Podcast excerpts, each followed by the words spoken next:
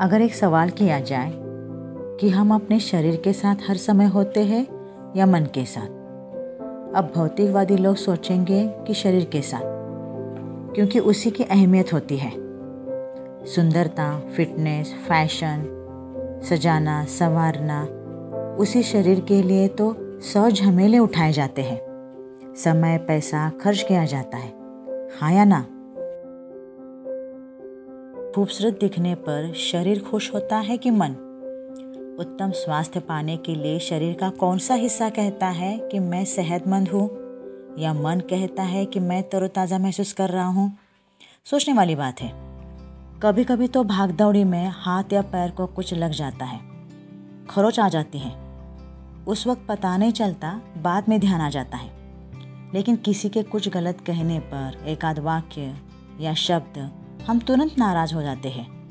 Upset feel करते हैं। बोलना छोड़ो। किसी ने देखकर अनदेखा करने पर भी हम दुखी होते हैं। इंसल्टिंग फील करते हैं। गुस्सा भी आ जाता है। तो हर क्षण हम किसके साथ रहते हैं? कभी कभी प्यास लगती है। हम पानी पीना तक भूल जाते हैं। और कहते भी हैं, अरे कितनी देर से मैंने पानी नहीं पिया। मेरा ध्यान ही नहीं है। काम के टेंशन में भूख लगी है, यह भी भूल जाते हैं। पर मन में तनाव बराबरी से महसूस करते हैं। तात्पर्य यह है कि बिल्कुल छोटी बात मन पर तुरंत अंकित होती है और हमारा मन रिएक्ट भी करता है।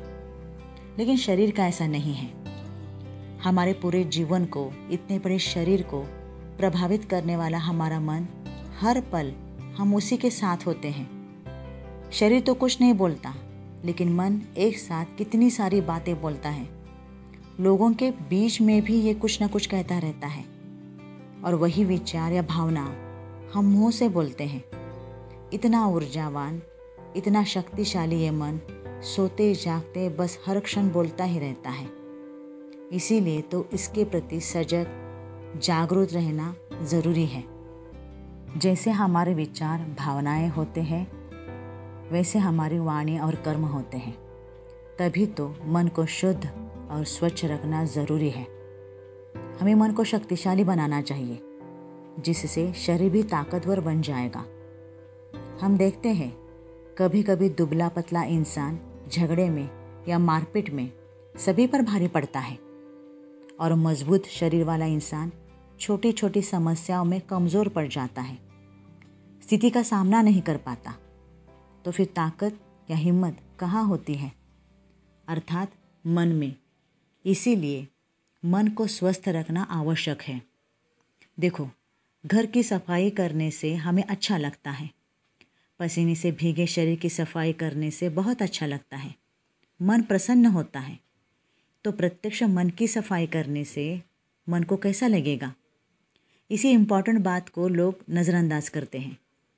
कितनों को तो ये भी नहीं पता होता कि मन की सफ़ाई करना भी ज़रूरी होता है। हालाँकि यही वह रास्ता है जिससे मन को शक्तिशाली बनाया जा सकता है, जिसका मन सुंदर, पवित्र, उसका मनोबल अधिक। यह काम थोड़ा कठिन है किंतु असंभव बिल्कुल नहीं। सबसे पहले हमें सजग रहने की, अवेयर रहने की आदत बनानी चाहिए।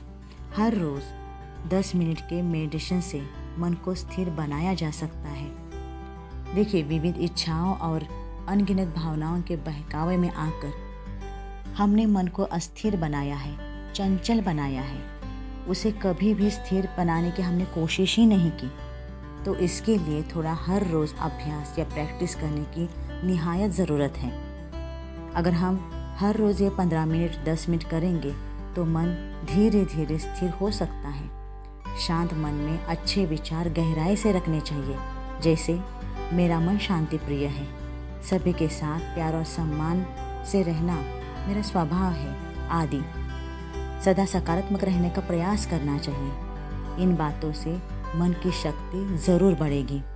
ध्यान रहे, क्रोध, द्वेष ईर्षा दुख, ये मन और शरीर के लिए सिर्फ़ जहर का काम करते हैं। अब तो ये साइंटिफिकली प्रूफ हो चुका है। फिर हम कब समझेंगे? अपने मन को संयमित कर आध्यात्मिक मार्ग पर चलने वाले भी लोग होते हैं। वे मन की दिव्य शक्ति का प्रमाण देते हैं। तो हम भी छोटी छोटी कमजोरियों को दूर कर सके, इतना सशक्त मन बना ही सकते हैं।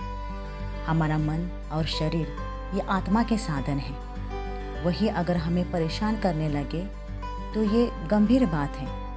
मनुष्य प्राणी ही मन और शरीर को अपने वश में करने का सामर्थ्य रखता है। इसलिए इस जीवन को व्यर्थ नहीं जाने देना है।